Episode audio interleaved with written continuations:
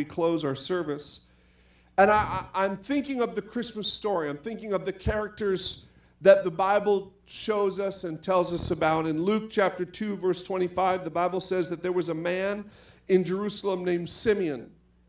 He was righteous and devout and eagerly waiting for the Messiah to come and rescue Israel. The Holy Spirit was upon him, and he had revealed unto him that he would not die until he had seen the Lord's Messiah. And that day the Spirit led him to the temple. So when Mary and Joseph came to present the baby to Jesus as the law required, Simeon was there. And he took the child in his arms and praised God, saying, Sovereign Lord, now let your servant die in peace, as you have promised. I have seen your salvation, which you have prepared for all people. For he is a light to reveal God to the nations, and he is the glory of your people, Israel. Jesus' parents were amazed at what was being said about him. And I love this story because we don't know much about this man, Simeon. We just know a few things. Number one, he was old. Historians say he could have been anywhere between 90 and 113 years old at his encounter of Jesus years at, at, in the temple. And we don't know this for sure, but we know that the Bible says he was near the point of death. He was really old. He was at the end of his life. He was at the end of everything that he had worked for and obtained, and, and, and everything that had come into his life had come, and, and now he was, he was old and close to the age of death. The Bible also tells us that Simeon was righteous. Simeon was righteous. Simeon was a man who lived according to the law of God and loved his fellow man. Now, we know that nobody is perfect, right? No, that doesn't mean Simeon was flawless, but the Bible says he was righteous. And there's a difference between being perfect and being righteous. You don't have to be perfect to be righteous. Thank God for that. God can give you a gift of righteousness based on your faith and dependence on Him. The Bible says that Abraham was counted as righteous, even though if you look at Abraham's life, it was filled with mistakes, it was filled with lying, it was filled with, with uh, having uh, a wife and a handmaiden on the side, you know, sons from two different relationships in the same home. That's pretty, that's, that's, that's you know, that's kind of weird. Just, just going to put it out there. And Abraham, not only that, but, but he didn't have perfect faith in God. In fact, the reason he had a handmaid on the side was because he was him and Sarah were getting impatient in waiting for God to fulfill his promise to them to get to have a son. And, and we learn that, that when we step in and try to help God out, we only end up hurting ourselves.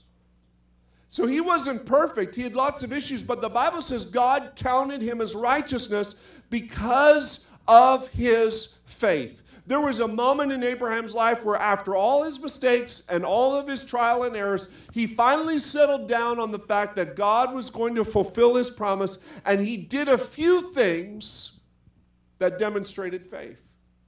And God took the few things that Abraham did by faith and he blanketed the rest of his life in something called righteousness.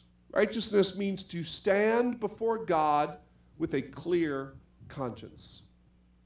You stand before God with a clean slate, no marks, no ticks, no blotches on your record, but you're righteous. So Simeon, the Bible says, was righteous, meaning he made lots of mistakes all of his life.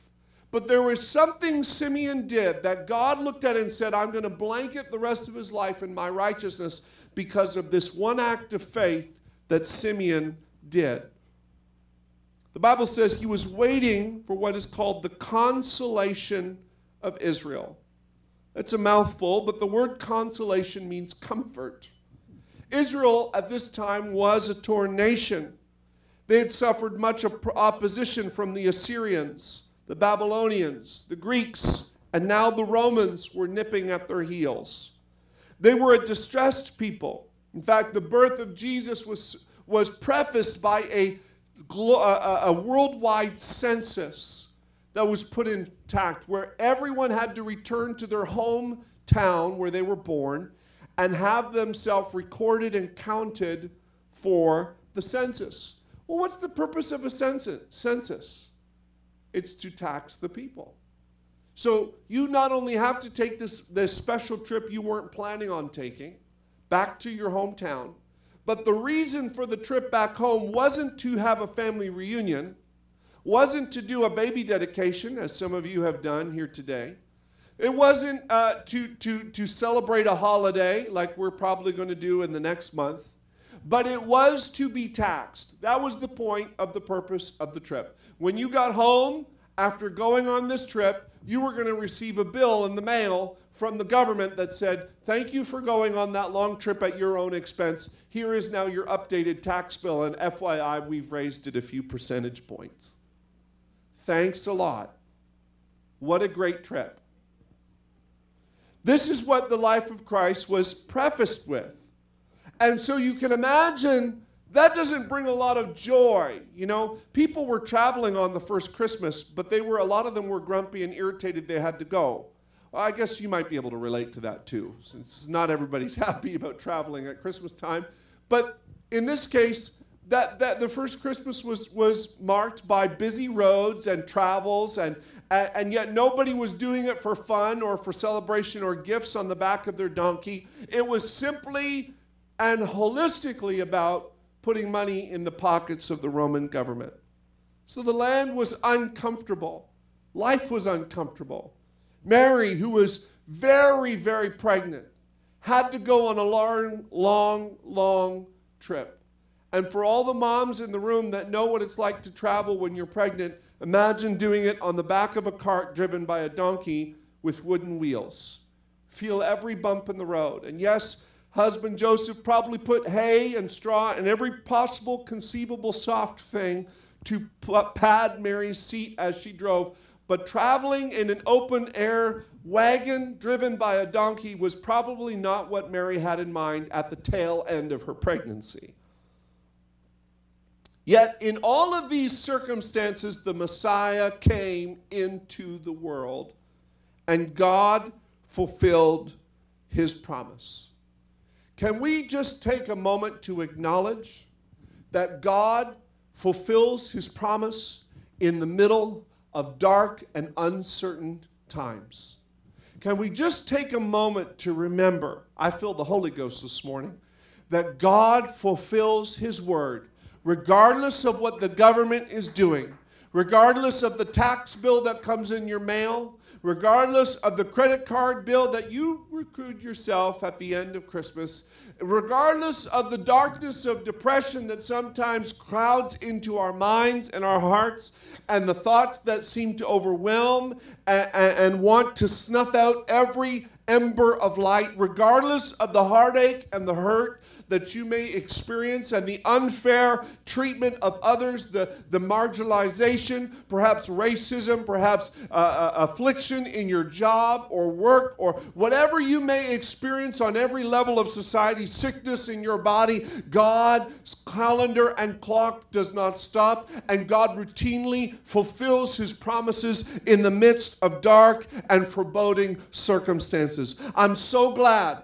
that I can look into the Word of God and God doesn't sugarcoat the first Christmas. Yes, it's all tinsel and lights here on, on, on December the 3rd, 2023. But this is really just a facade. Life's, life's challenges and life's struggles aren't all Christmas lights and twinkles, and the, and the wrapping paper that's pretty today is thrown into the recycling bin tomorrow. The toy that you spent hundreds of dollars on is probably going to be broken by the end of the week. I'm not trying to put a downer on your Christmas. I'm just Mr. Reality every once in a while, and I look at things and say, you know what? All the fancy furbelows and tinsel and Christmassy twinkle is just an outside exterior to sometimes mask up a real emptiness on the inside. An emptiness that can only be filled with the Lord Jesus Christ. But if you have Jesus in your life, then the outside fr- frills and fancy and glitter and sparkles can actually be a reflection of what's on the inside. That the gold we use today to buy this and that is a reflective of the promise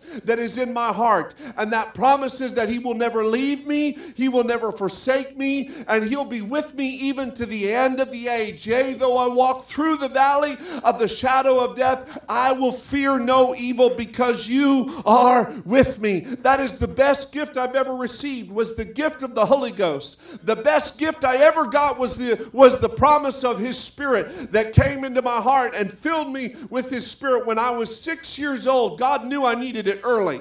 He knew he knew I needed the Holy Ghost early. I, I needed his spirit in my life. And when I spoke in other tongues as the spirit gave the utterance as a 6-year-old boy, God put something in my soul that's worth more than gold and silver and all the jewels. The old song says, silver and gold, silver and gold. I'd rather have Jesus than silver and gold.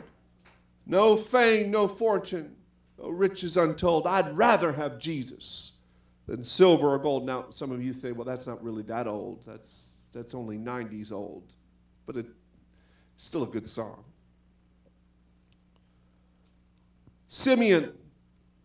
Simeon knew, he knew something was up. He knew something was up. And he was led by the Spirit, the Bible says, to go to the temple. Think of it 90 something, maybe 110, 113 years old. And the Spirit nudges Simeon one day and says, It's time to go to the temple something's up today. And you can imagine those in Simeon's life were like, Dad, Grandpa, you're too old to be traveling to the temple today. But, you know, sometimes I love elders because they, when they get something in their mind, everyone just goes, okay, well, I guess that's what we're doing. just because they can and and they're the elder and we're gonna we're just gonna make it happen okay well that's where they want to be. That's where they're gonna go. I remember uh, being at the bedside of steph's grandmother close to before she was before she passed away and and she said i really just want a coca-cola. Just get me a coke. And all the daughters were there mom it's just going to make you sick. You're not going to be able to hold it. She said, Go get me a Coke. And so they gave her the Coke, and we helped, helped her sip those last few sips of Coke, and it made her sick, and it wasn't, but she, it was her last thing. And you know what? They said, You know what? Why not? It's what she wants. I can imagine that was Simeon's demeanor. You know, this is, this is what I want to do. I want to go to the temple today. I want to go to temple today, and I want one of you to make sure I get there because today is going to be a special day.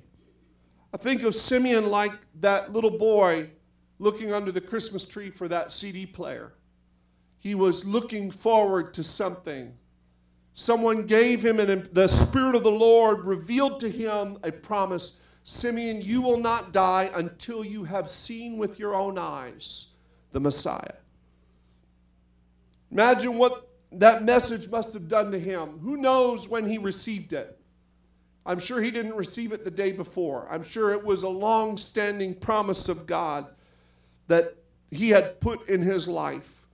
And the Bible says that he had lived his life watching and waiting for the restoration and the consolation of Israel. The Greek language is rich as uh, rich as it is with terms and it, it has a, a whole bunch of verbs that mean to look. If you were to study Greek, you'll discover that, that, that there's a lot of different words to mean similar things. And while in English we say look, we mean a few different things. We, you know, we, we can say one word and we mean a bunch of different things by it, right? Like you can say, I love something, and, and that, that is different based on if you're talking about pizza, a dog, a cat, your child, your wife. I mean, I hope it's different on, on all of those scales. I hope there is a scale uh, of difference for you that you probably should love your wife differently than you love pizza or your cat. There should be a separation between those things. But in English, we use different, we use roughly similar words to say things that we mean the same. And that, that can be challenging in the Greek and the English language. But Greek is very specific.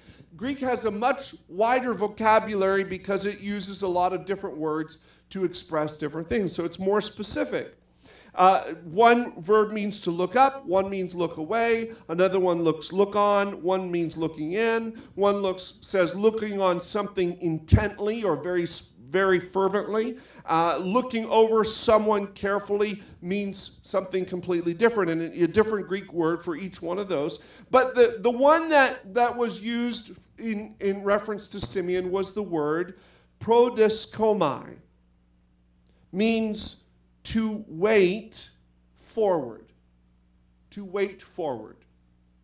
Uh, you might say it like this waiting forwardly like, like you're on the edge of your seat and you're leaning forward, looking as far because you're expect you're waiting forward. There's this stance that is used in a pictograph, and it's something like this.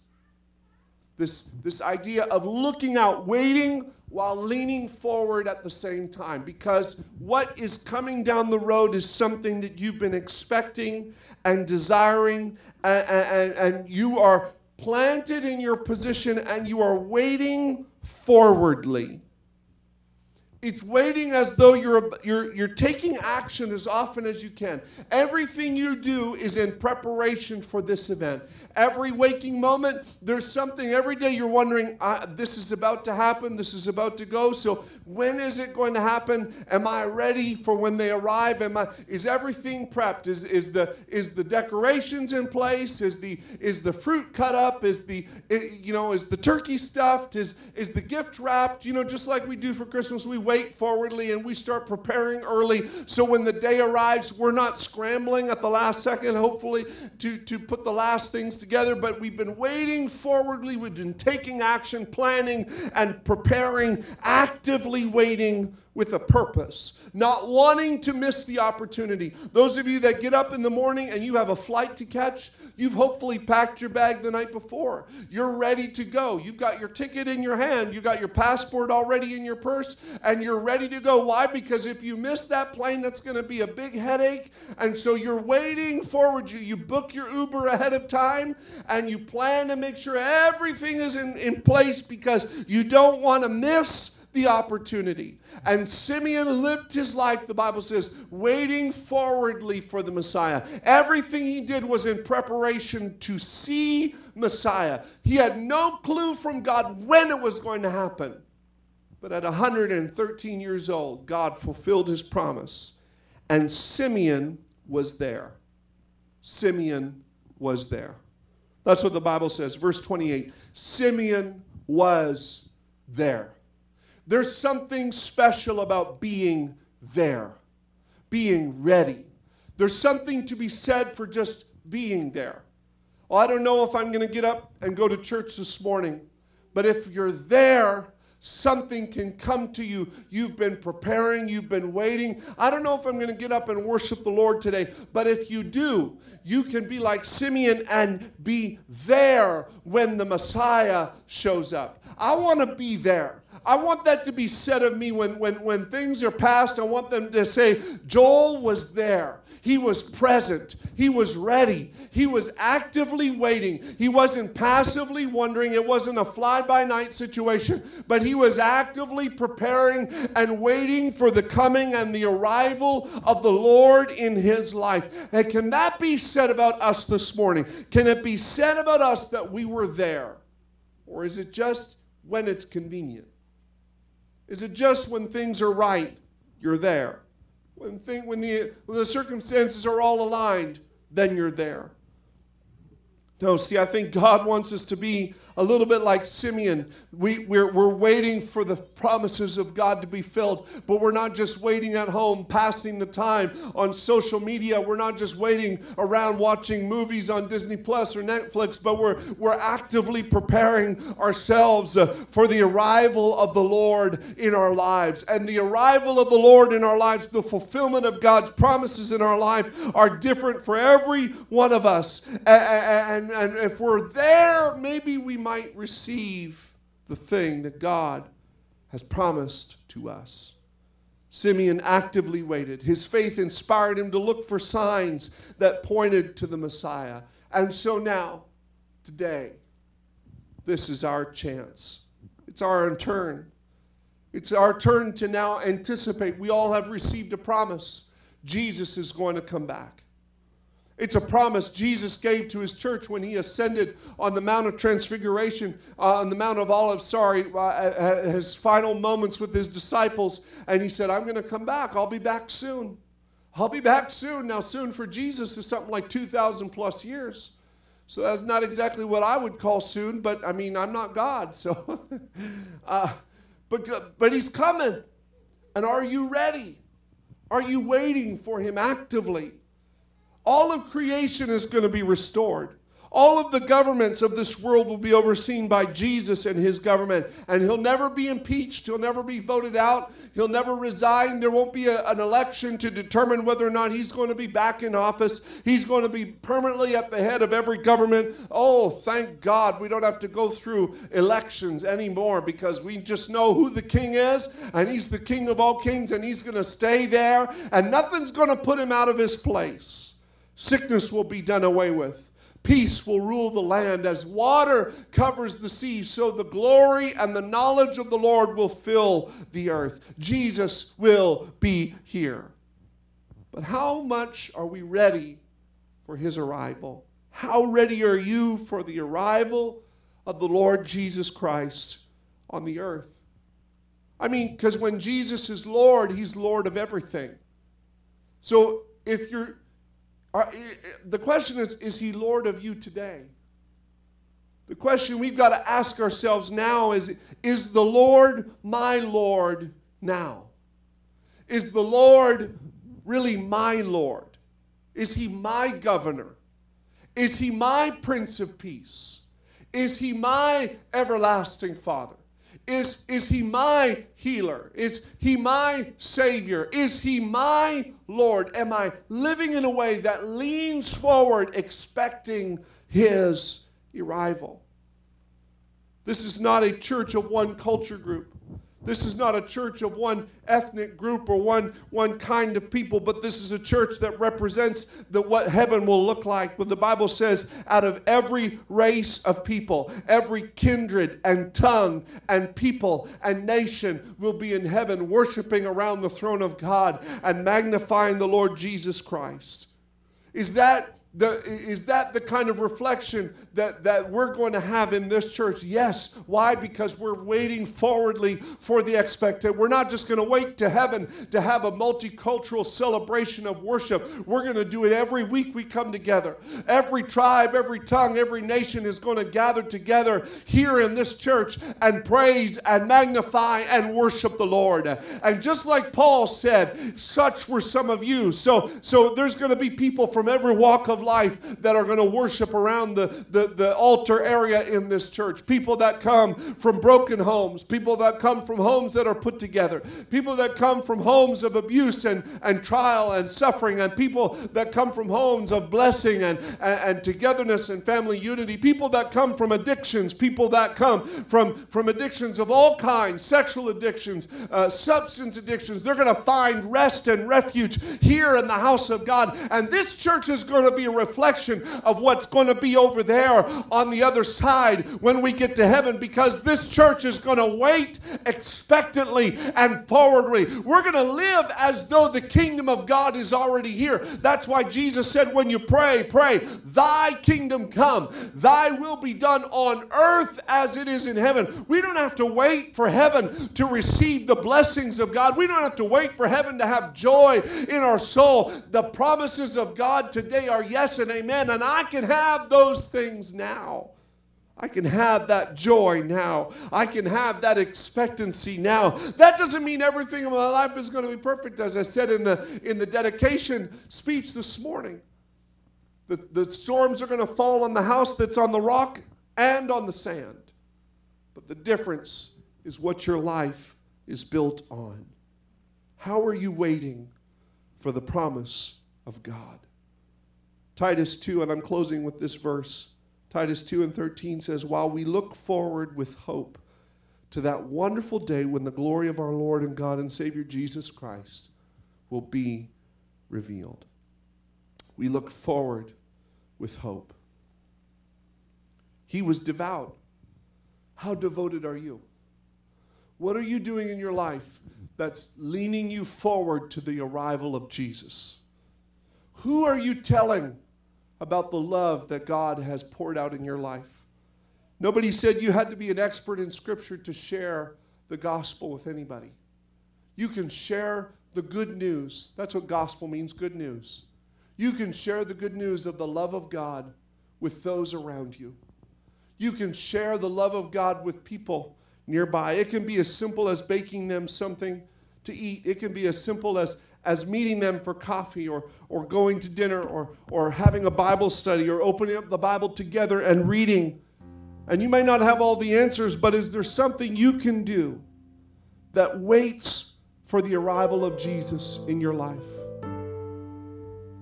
Is there something you can do to help someone else wait? When Simeon received Jesus in his arms, he let out a cry of worship and he said, I can now die in peace because my eyes have beheld your salvation. Have you beheld the salvation of the Lord in your life? Have you experienced the freedom of being forgiven of all your sins? Can you share that with somebody else? Is there someone that you can minister to, that you can pray with this morning? What are you doing? If you were to look at your own bills and how you spend your finances, would you say that that money is going towards things that are eternal? Or is it all spent on just the things in life that will be burnt up and consumed?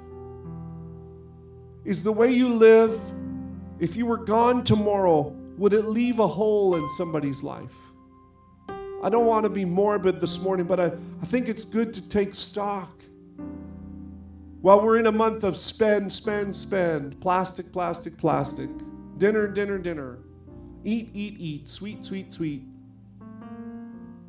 Let's take a moment to reflect. What am I building for eternity? What am I giving for tomorrow? When Christmas is all said and done, have I done anything in December that's waiting for the arrival of Jesus? Or was I just waiting for the arrival of a gift, a dinner, a time with family? Can we stand this morning? I know it's a sobering conclusion to a joyous day but that's a good thing. Can we just take a few moments in prayer and, and ask the Lord, God, would you help me to remember to wait with expectancy, to live for eternity, to live not just for the here and now, not just for the pleasure of the moment, but live waiting for the arrival of Jesus in my life.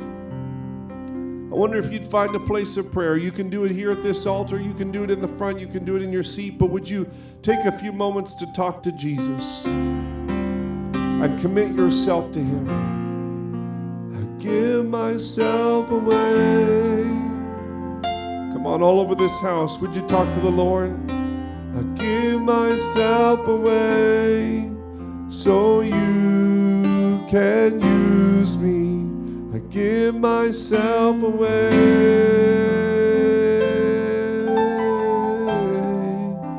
I give myself away so you can use me. I give myself away.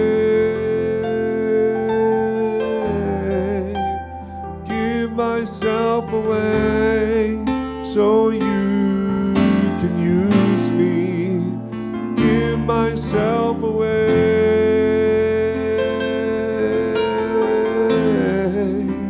I give myself away so you can use me. Here I am,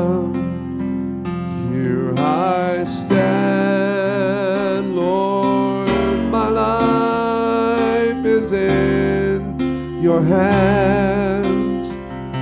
Lord, I'm longing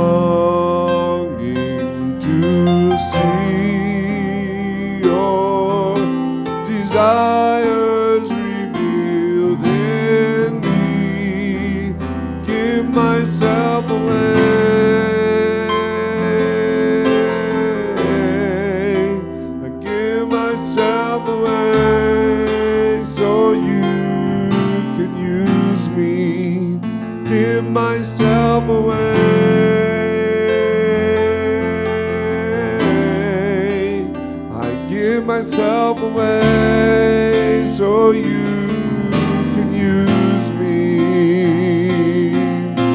My life is not my own, to you I belong. Give myself, I give myself to you. My life is not my own,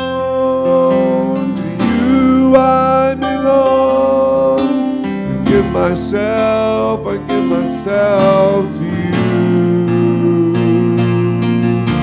My life is not my own, to you I belong. I give myself,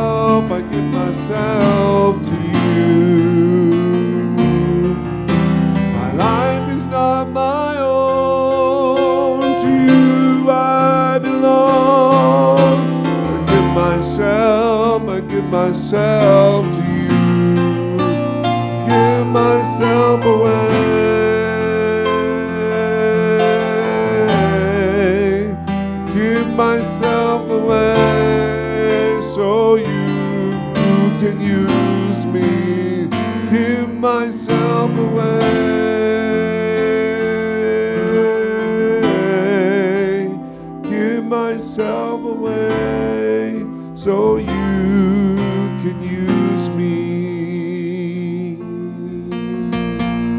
Let the Lord use you this morning? And would you grab the hand or the shoulder of the person next to you if it's appropriate? And would you just begin to pray for each other? Let the Lord use you this morning to minister to somebody else. Jesus, we give ourselves away to you, Lord. Use us right now. Let your spirit fall on us. Let your power be felt in our lives. In Jesus' name. Come on, you don't know what they're going through this morning, but God can use you to pray a blessing in their life. In Jesus' name, this is what it means to wait with expectancy. I'm going to think of somebody else more as important than myself. Bless them, Lord. Cause your face to shine on them. Cause your spirit to be renewed in their life. In Jesus' name.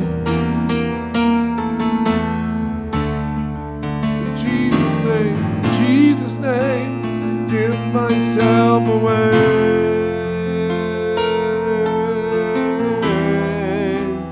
Give myself away.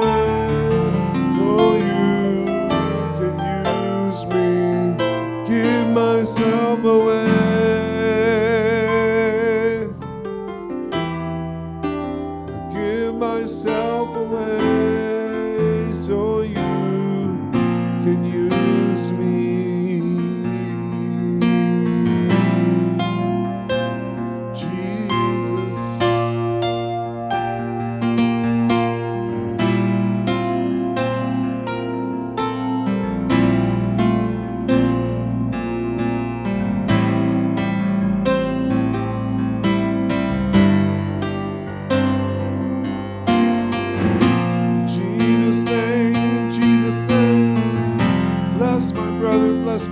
Of Jesus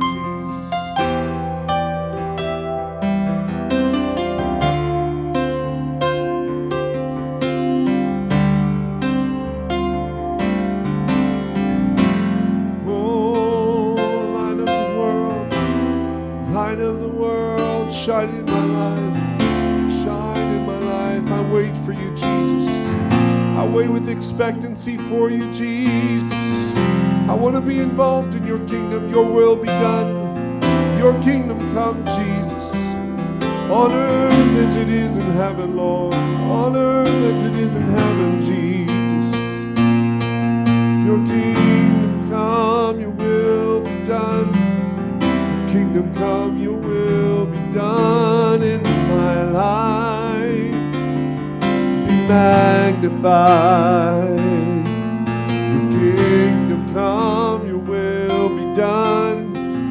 Kingdom come, your will be done in my life. Be magnified. Make that your prayer. Your kingdom come, your will be done. Your kingdom come, will be done in my life be magnified. Oh, your kingdom come, your will be done in my life. Be magnified. Your kingdom come, your will be done. Your kingdom come, your will be done in my life. Be magnified. Jesus, your kingdom come, your will be done. Your kingdom come, will be done in my life. Be magnified. Your kingdom come, your will be done. Your kingdom come, your will be done in my life be magnified. Jesus, your kingdom come, your will be done. Your kingdom come, your will be done in my life. Be magnified. Jesus, let your will be done in our lives. I pray a blessing over your people today, Lord. They're yours, they belong to you. I pray, God, a covering of your spirit, of your name, and of your word over them today in the name of Jesus. As they leave this place, let them leave under the presence of God. Go with them, Lord, like a cloud over their life. Go with them, Lord, like a pillar of fire covering and shielding and protecting around about them, Lord. Protect their minds, protect their hearts in Jesus' name. Let your spirit cover and keep them, Lord, in the name of Jesus. I pray a blessing over their finances, Lord God, so that they can give to your kingdom and give to your will and let your purposes be fulfilled in their life. In Jesus' name. Protect their bodies, Lord, on the roads. Protect their cars. Let your angels encamp round about them. God, we claim the promises of your word in Jesus' name. In Jesus' name. Help us to live for your kingdom and your purpose in our life. Not just for our own comfort, not just for our own will to be accomplished. Jesus, we want your will to be done in our lives. In Jesus' name. We surrender ourselves to you, God, in the name of Jesus. We surrender our kids to you, Lord. I pray a covering over our children this morning. As they go to school, keep your hand upon them. Lord, shield every school, Lord Jesus. Wrap your hand around the teachers and the principals and the educators. In Jesus' name, a shield and a covering over every school in this city and over every school our children go to. I pray that for the friends of our children, Lord, that they would come to know you through our influence, that they would come to see your life and your light through us, Jesus. Let your kingdom come. Let your will be done in our lives. Be magnified, be made bigger, be made greater in the eyes of this world through our example, through the way that we live, the way that we talk, the way that we walk. Everything we do, God, be magnified be exemplified, God, in our lives in Jesus' name. Let your glory shine from us, Lord Jesus, to bring you praise, to bring you glory in Jesus' name. Jesus' name, in Jesus' name, in Jesus' name. Come on, would you say in Jesus' name with me? In Jesus' name. Amen, Lord. Oh, would you just lift your voice and worship the Lord? There's a special presence of God here today. Lord, we worship you. We worship you, Jesus. We worship you, Jesus. Oh, I worship you, Jesus. Thank you, God. In Jesus' name, be magnified today. In Jesus' name. God bless you today. You're dismissed. Greet the families.